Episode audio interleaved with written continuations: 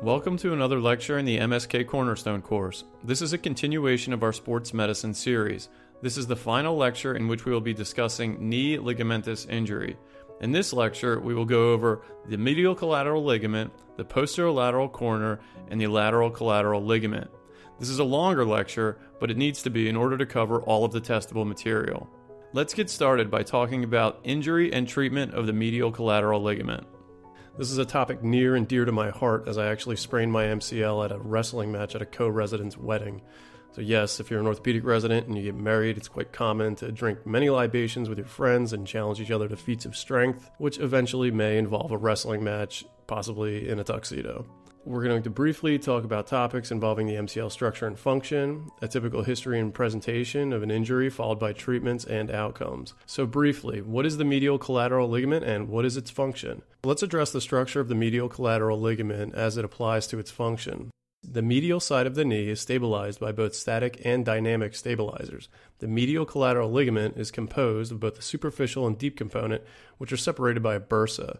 The superficial component is the primary restraint to valgus stress and can be tested in isolation at 30 degrees of knee flexion. It originates slightly proximal and posterior to the medial femoral epicondyle by about 3 to 4 millimeters respectively, and has a broad insertion running just distal to the articular surface and continuing about 6 centimeters down the tibia, inserting into the periosteum just deep to the pes tendons. Remember that during a hamstring harvest for an ACL reconstruction, you need to go through the sartorius, layer 1, to harvest the gracilis and semitendinosus, while avoiding the saphenous, which is between layers 1 and 2, and need to avoid going too deep and getting into the superficial MCL, which is in layer 2. This anatomic association also comes into the play with the development of a Stener type lesion following a grade 3 injury. When this occurs, the distal insertion of the superficial MCL can tear and flip proximally over the pes tendons. The deep MCL is essentially a capsular thickening and is intimately associated with the medial meniscus via the coronary ligaments. Posteriorly, the fibers of the deep MCL blend with the posterior oblique ligament. Here's a quick testable correlate. What does the posterior oblique ligament do? It resists internal rotation of the tibia in full extension. While we're on the subject, what muscle internally rotates the tibia on initiation of flexion to unlock the tibia from its externally rotated position in full extension, thereby reversing the screw home mechanism, the popliteus. All right, so how do these injuries present and how can we manage them? Well, first of all, MCL injuries are incredibly common. In fact, it is the most commonly injured ligament in the knee. As you can imagine, the injury typically occurs secondary to a severe valgus load or external rotation force to the lower extremity. Patients may complain of a pop or tearing sensation that is localized to the medial aspect of the knee. On physical exam, patients may have some medial sided bruising, possibly a knee effusion, and some tenderness over the medial joint line. About 5% of the time, MCL injuries are associated with a medial meniscus tear. Range of motion and assessing laxity to valgus stress at 0 and 30 degrees of flexion are vital for determining the extent of injury. MCL injury classification is based upon the degree of medial gapping with valgus stress at 30 degrees of flexion. A grade 1 injury is 1 to 4 millimeters of gapping. Grade 2 is between 5 and 9 millimeters, and grade 3 injuries have greater than 10 millimeters of gapping. This can obviously be difficult to assess accurately clinically, so for everyday applications, I would consider a grade 1 sprain those with pain but symmetric or near symmetric clinical exam. A grade 2 injury would have increased laxity but an endpoint. And those with grade 3 injuries, in other words, those with a complete disruption of the MCL, would have gross laxity with no endpoint. Some patients may also sustain a saphenous nerve neuropraxia if the injury is severe enough, so it is important to assess sensory function along the medial lower leg. Finally, it is important to complete a full physical exam of the knee to assess for other possible ligamentous injuries, especially in high grade MCL injuries. Testing for valgus stress and full extension can also give you information about another possible ligamentous injury. What other ligament would be torn if the knee was lax at both 0 and 30 degrees and also showed a positive posterior sag sign? The PCL. What is the most commonly associated ligamentous injury with MCL tears and would be diagnosed with a positive Lachman and pivot shift test? Tom Brady knows the answer to this question, and that's the ACL. The ACL is frequently injured along with the MCL, especially in grade 3 MCL injuries. Now, if you have an ACL and MCL, do they both have to be fixed? Usually not. Most surgeons will let the MCL heal, get good motion and quad function, and then reconstruct the ACL. All right, so let's discuss some of the imaging studies that you would order. Obviously, we will start with plain radiographs because we are orthopedic surgeons and we love looking at pictures of bones. Most times, these are going to look completely normal. On some films, even in completely asymptomatic patients, you may notice some calcifications at the femoral insertion of the MCL. This indicates a chronic MCL injury and is known as a Pellegrini Stieda sign. An MRI can help to further delineate the extent of the injury and identify any other possible associated injuries. If the MCL is fully torn off the bone, it most commonly gets avulsed off the proximal insertion at the femoral condyle, which is actually great news. Proximal injuries have a better healing rate than distal avulsions, and not only do they heal more frequently, but when they heal, they also heal with less residual laxity than the distal injuries. Distal grade 3 injuries are also susceptible to the so called Stener lesion, where the MCL tears off the proximal tibia, flips over the pes tendons, and cannot heal back to its anatomic position without surgical intervention. So remember, proximal tears are better. In other words, in the MCL, superior tears are superior. So now that we've diagnosed our MCL tear, what are we going to do about it? Well, grade 1 injuries get conservative therapy, possibly some therapy for lower extremity range of motion, strengthening, and return to sport as they become asymptomatic. Grade 2 and 3 injuries can also be successfully treated with conservative therapy, rest, anti inflammatories, and icing. However, they may also benefit from a hinged knee brace. When I tore my MCL, I can tell you that anything that caused valgus stress across the knee was quite painful. For example, it was my right knee, so even laying on my right side with the weight of gravity on my foot causing valgus stress was enough to cause pain. My point is, these higher grade injuries will likely benefit from some bracing to prevent valgus stress. All right, now what patients should we be considering surgery? Well, operative intervention is appropriate for grade 3 injuries with the Stener lesion injury pattern, as they cannot possibly heal back into place. Also, MCL injuries associated with multiligamentous knee injuries should undergo operative fixation, as the restored MCL function will also help to protect the other newly reconstructed ligaments from undue stress. Other indications for operative intervention include grade 3 injuries that continue to have significant instability despite a trial of conservative therapy. For this, visualize a distal avulsion pattern that leads to continual medial sided gapping even after it's healed.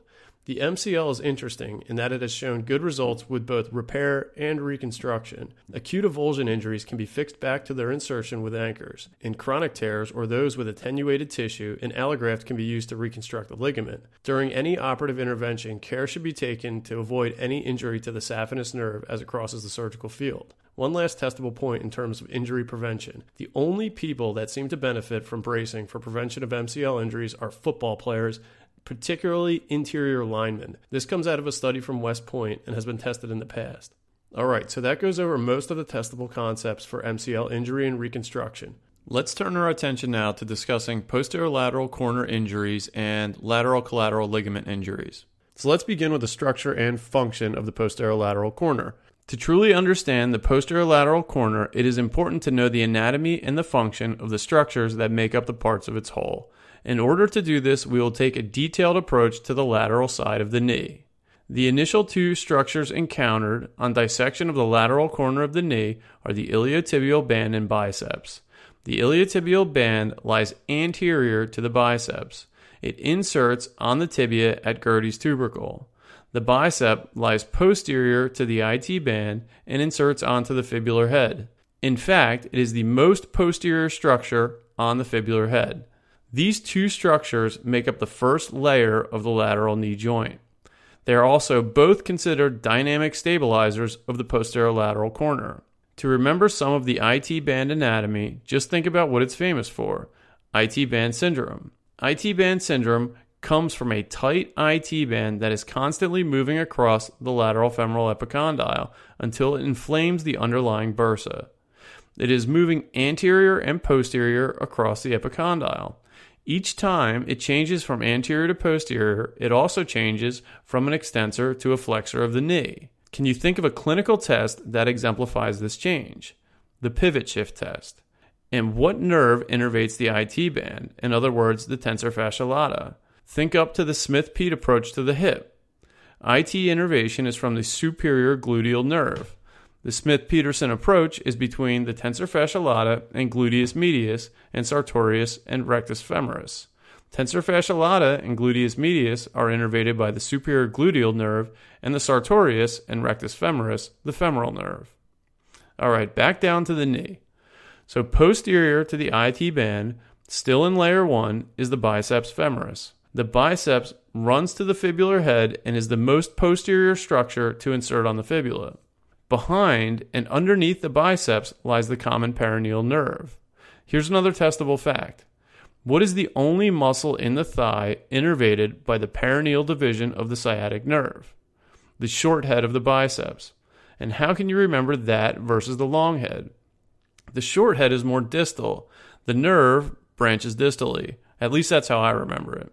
So far, then, in layer one, we've got our superior gluteal nerve innervated IT band anteriorly inserting on Gerdy's, and our sciatic nerve innervated biceps posteriorly inserting on the fibular head. This makes it an ideal surgical plane for the lateral approach to the knee. Behind and underneath the biceps is the common peroneal nerve, which, in terms of layers of the knee, we consider it to run between layers 1 and 2. Layer 2 of the knee consists of the patellar retinaculum and the patellofemoral ligament. For the purposes of our talk, just know that they are in layer 2, but neither of these structures are considered to be part of the posterolateral corner complex. Finally, we get to layer 3. So far, we've talked about two of our dynamic stabilizers of the posterolateral corner, the biceps and IT band, and one important at risk structure during injury and reconstruction, the common peroneal nerve. Probably the three most important structures in terms of the posterolateral corner are the lateral collateral ligament, the popliteus and its tendon, and the popliteofibular ligament. During reconstruction procedures, these are the three ligaments we try to recreate. In terms of these three structures, I want you to think of an upside down figure 4. If you're visualizing this, to the left is anterior, to the right is posterior, and imagine a figure 4 with the point facing down. The vertical line of your upside down 4 is the lateral collateral ligament. It is a small cord like structure that runs from the lateral femoral epicondyle down to the fibular head. A testable fact here is that it is the most anterior structure inserting on the fibular head. You can remember this by the fact that the LCL is also sometimes called the FCL or fibular collateral ligament, or for our purposes, the first collateral ligament, FCL. Either way, just try to remember that it inserts the most anterior on the fibula. The LCL also lies behind the center of rotation of the knee, so it is tight in extension and lax in flexion. You can test it in isolation at 30 degrees of flexion with varus stress. So, continuing our figure 4 analogy, the next line takes us from the fibula and travels posterior and superior, or, if you're visualizing it, up and to the right. This is the popliteofibular ligament. This ligament runs from the fibula to the myotendinous junction of the popliteus muscle. Testable facts about the PF ligament are number one, it comes off the fibula just posterior to the lateral collateral ligament and just anterior to the biceps. So the order of insertion of the structures on the fibular head goes the LCL, the popliteofibular ligament, and the biceps. The upside down figure 4 can help you to remember the order of the first two. Finally, we've got our last line in the figure 4, which is the popliteus tendon. The popliteus tendon runs from the muscle belly on the back of the tibia, runs intra-articular through the popliteal hiatus behind the lateral meniscus, and inserts onto the lateral femoral condyle on the popliteus sulcus. Obviously, because it is running intra-articularly, it must be running deep to the LCL. So in terms of our figure 4, you can draw it running underneath the initial vertical line. Question writers like to focus on the relationship between the origin of the LCL and the insertion of the popliteus, or the top of our vertical line and the end of the horizontal line. I like the mnemonic pop is mad, meaning popliteus is medial, anterior, and distal to the origin of the LCL. Exactly how far apart are these two structures? 18.5 millimeters to be exact. All right, so far we've discussed five components of the posterolateral corner the biceps, the IT band, the LCL, the popliteofibular ligament, and the popliteus. There are a few more players that you should recognize as included, but I have never seen a question that refers directly to them. The arcuate ligament, the fabellofibular ligament, and the lateral capsule are also considered static stabilizers of the PLC. The first two are basically posterolateral capsular thickenings. The arcuate ligament is a Y shaped ligament running from the lateral femoral condyle, inserting onto the fibular head deep to the LCL, popliteofibular ligament, and the biceps. It is the most medial structure inserting on the fibular head. The fabellofibular ligament is variably present and runs from the fabella to the fibula if it is present. I've never seen them directly tested aside from recognizing these ligaments as lateral structures, so I'm not going to spend a lot of time on them. The arcuate sometimes pops up in questions about the arcuate sign found on plain films and will be discussed later. Finally, in addition to the bicep and IT band, the lateral head of the gastroc is also considered a dynamic stabilizer of the posterolateral corner. All right, so that is the structure of the posterolateral corner. So now, what does it do? Why is it important clinically? And how do we treat it when it gets blown apart? All right, remember this phrase. The posterolateral corner is the primary stabilizer against external rotation of the tibia and also helps to prevent varus and posterior translation. Again, the posterolateral corner is the primary stabilizer against external rotation of the tibia and also helps to prevent varus and posterior translation. This will be easy to remember as we talk about the physical exam and the reconstruction considerations. So, how does the posterolateral corner get injured? Well, consider its position within the posterolateral aspect of the knee, and it's easy to assume the possible mechanisms of injury. It can be damaged with a direct blow to the anterior medial or medial portion of the knee, creating a hyperextension or varus force on the knee. It can also be damaged in similar fashion in a non contact hyperextension injury. Lastly, and most concerning, is that the posterolateral corner is frequently damaged following knee dislocations, whose managements we'll discuss in a later lecture. It's pretty rare to see an isolated posterolateral corner injury, and you should have a high index of suspicion for concomitant injuries. It's frequently damaged with a cruciate ligament. More often, this is the posterior cruciate ligament than the anterior cruciate ligament. The dial test can help to diagnose that, and we will go over it shortly. Frequently, probably more so in the past before it was recognized as an injury pattern, these injuries were missed and would be a common cause of late ACL reconstruction failure. Also, if you remember our at risk structure, the common peroneal nerve is also commonly damaged with posterolateral corner injuries, particularly during knee dislocations. If a knee dislocation is suspected, a thorough neurovascular exam, including ankle brachial indexes, must be performed and well documented. So now we have our patient that we suspect may have a ligamentous knee injury. What are some possible physical exam findings to look for to confirm the diagnosis? Well, if a patient with a history of knee injury walks into your office with a noticeable varus thrust, I would start to get suspicious. The first specific test we will talk about is the ever popular and frequently tested dial test. So we've mentioned that the posterior lateral corner is the primary stabilizer against external rotation of the tibia. So if it's blown apart, what will happen? Increased external rotation and that's exactly what the dial test assesses. The patient can be prone or supine with a knee flexed to 30 degrees. Both tibias are then externally rotated. This maneuver is repeated at 90 degrees. Greater than 10 degrees of asymmetry are considered a positive test. If you have a positive test at 30 degrees, then you should be suspicious because at least the posterior lateral corner is out. If you remember back to the posterior cruciate ligament lecture, you'll remember that it contributes to external rotation stability with the knee at 90 degrees. So if the exam is negative at 90, then chances are the PCL is still intact. However, if the exam is positive at 30 degrees and 90 degrees, then you likely have both a posterior lateral corner and a posterior cruciate injury. It's important to understand this concept because you will absolutely get tested about it. The next test is a simple varus stress test at 0 and 30 degrees. This is testing the lateral collateral ligament. If you have laxity at 30 degrees, then you should be suspicious of a lateral collateral ligament injury.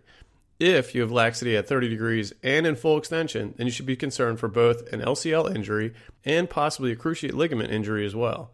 Lateral opening the varus stress is graded in a similar fashion as medial injuries with grades 1 through 3, depending on the amount of opening. Grade 1 has 1 to 5 millimeters of opening, Grade 2, 6 to 10 millimeters, and grade 3 is greater than 10 millimeters of opening. The external rotation recurvatum test and the posterolateral drawer test really focus to test whether or not the knee has increased external rotation and posterior translation. Again, what is the function of the posterior lateral corner? To provide restraint against external rotation, varus, and posterior translation. The external rotation recurvatum test is performed by holding the patient's toes up in the air while they lay in the supine position. If their muscles are totally relaxed, the knee may fall into an externally rotated and recurvatum position. The posterior lateral drawer test is also virtually just like it sounds. You flex the knee to 90 degrees, like you would do with an anterior posterior drawer test, and externally rotate the tibia. You then apply an additional posterior and external rotation force to see if the lateral tibial plateau will sublux relative to the lateral femoral condyle. Finally, the reverse pivot shift test has also popped up in a few questions. It makes sense to think about the pathology going on and how it's relating to the similar pivot shift exam for an ACL injury. The principles behind the exam, in essence, are the same. The initial motion subluxes the tibia relative to the femur. And then, during knee motion, it reduces as the IT band changes its role, either from an extensor or from a flexor. In the regular pivot shift test for an ACL injury, a valgus and internal rotation force is applied to the fully extended knee, which will anterolaterally sublux the tibia on the femur. While holding this force, the knee is then flexed past 30 degrees. So again, with the initial stages of knee flexion, the tibia is anterolaterally subluxed on the distal femur. With further flexion of the knee past 30 degrees, the IT band goes from an extensor to a flexor, and the tibia anterolateral subluxation reduces or shifts back into place. So now let's think about this in context of the reverse pivot shift exam. In the reverse pivot shift exam, the opposite of this is true. Then he starts from a flexed position at 90 degrees and an external rotation and valgus force is applied. The only similarity between the two exams is the valgus force, so don't confuse that. Anyway, the external rotation and valgus force will sublux the tibia posterolaterally. The knee is then extended. As the IT band crosses the threshold from a flexor to an extensor, again at approximately the 30 degree flexion mark, it will pull the tibia into a reduced position. All right, so that's enough about the reverse pivot shift exam. Finally, be sure to finish off your physical exam with a thorough neuromuscular exam as mentioned earlier. Check pulses, ensure symmetry with the contralateral extremity, and if there is any concern about a knee dislocation, get an ankle brachial index. Controversy exists whether angiograms are required during knee dislocation, but an ABI greater than 0.9 generally rules out any vascular injury. Document the status of the peroneal nerve, focusing on ankle dorsiflexion and sensation over the dorsum of the foot. As always, the next step in our diagnostic workup are the imaging studies. First, we will start off with plain radiographs. As usual with ligamentous injuries, it is not unusual for these to be normal. Sometimes you will be able to see an avulsion fracture from the fibular head. Instead of just calling it that, hey, look, an avulsion fracture from the fibular head, they've decided to name it because that's what we like to do name things. So, an avulsion fracture of the fibular head is called an arcuate sign. The avulsed fragment may have the LCL, biceps, and arcuate ligament attached. What's another common lateral sided avulsion found on plain films that is pathognomonic for a ligamentous injury? The Segond sign, an avulsion of the lateral tibial plateau associated with an ACL tear. So now you know two avulsion signs the Segond sign and the arcuate sign. Radiographs are also important in preoperative planning to look for any malalignment. A chronic PLC injury can lead to varus over time, as the compromised lateral ligaments lead to collapsing of the joint space medially. Failure to correct the varus malalignment will put any ligamentous reconstruction at risk for failure. Primary varus malalignment is exactly that. You're born with it. It's varus malalignment that was there prior to the injury. Secondary varus malalignment is caused by a disruption of the LCL, leading to increased lateral opening and medial collapse. Triple varus alignment is caused by disruption of the entire posterolateral complex and leads to the characteristic varus recurvatum deformity. The varus alignment needs to be corrected at the time of surgery with a medial opening high tibial osteotomy. Keep in mind that residual varus deformity at the time of reconstruction has been associated with higher rates of failure. Without a doubt, an MRI is indicated to fully comprehend the extent of the damage and for preoperative planning. The MRI will show all of the disrupted ligamentous structures, any associated cruciate or meniscal damage, and may help to assess for the continuity of the peroneal nerve. MRI can also show bone bruising on the medial tibial plateau and medial femoral condyle. Where do you see the characteristic bone bruising pattern after an ACL injury? The lateral femoral condyle and the lateral aspect of the posterior tibia. And what tests do we associate with these ACL tears? The pivot shift. And what does that test? Anterolateral rotatory instability. Again, so where do we see the bone bruising pattern on posterior lateral corner injuries? The medial femoral condyle and medial tibial plateau. And what test is associated with posterior lateral corner injuries? The reverse pivot shift. And what does that test? Posterior lateral instability. Okay, so now we have our diagnosis. It's a posterior lateral corner injury. We know what it is, what it does, how it got injured, and did a great physical and confirmed our diagnosis on imaging studies. Now, how are we going to treat it? In terms of conservative management for posterior lateral corner injuries, there is generally a limited role. In isolated, low grade sprains with the structures remaining in continuity, the patient can be managed with immobilization in extension for two weeks, followed by physical therapy for quad strengthening. Most cases, however, will require operative reconstruction. In some isolated injuries with either soft tissue or bony avulsions, the avulsed structure may be able to be repaired back into place with suture anchors or screw fixation in the case of a bony fragment. In rare cases of an isolated lateral collateral ligament injury, direct suture repair of the ligament may be enough for a successful outcome.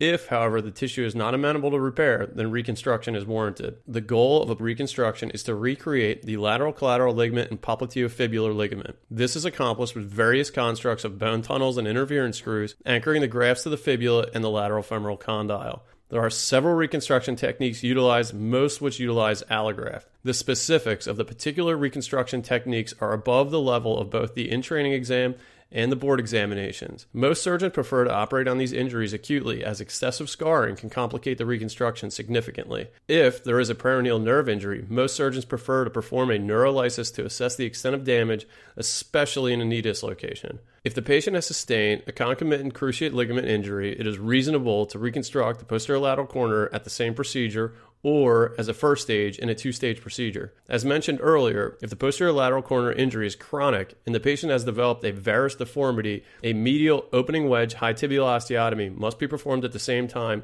to unload some of the stress from the reconstructed lateral ligaments. Believe it or not, postoperatively, patients may be placed in a long leg cast for up to four weeks, as this has been shown to control external rotation better than a brace. Passive range of motion is initiated at four weeks to avoid arthrofibrosis. However, most surgeons will immobilize their patients in a hinged knee brace locked in extension and then begin passive range of motion at the four week time point. Finally, just a word on rehabilitation and some help in rationalizing rehab questions. Following any reconstructive procedure, no matter the ligament, you want to limit the stress on the graft during the acute postoperative period. That being said, during normal knee motion, the quadriceps pulls the tibia anteriorly and the hamstrings posteriorly. So, for ACL reconstructions, for example, you want to avoid active knee extension in the acute post op period as it places an abundance of anterior stress across the graft, while the hamstring curls are generally okay because they pull posteriorly. Using that logic, it makes sense that after a posterior lateral corner reconstruction, hamstring exercises are avoided, while active extension exercises are generally allowed. Alright, so that concludes our talk on posterior lateral corner and medial collateral ligament injuries. That's also the final lecture in our knee ligamentous injury section. There's a lot to take in during this lecture, but it is a highly testable subject. In the next section, we will be discussing knee overuse injuries and pathology of the patellofemoral joint. Thanks for listening.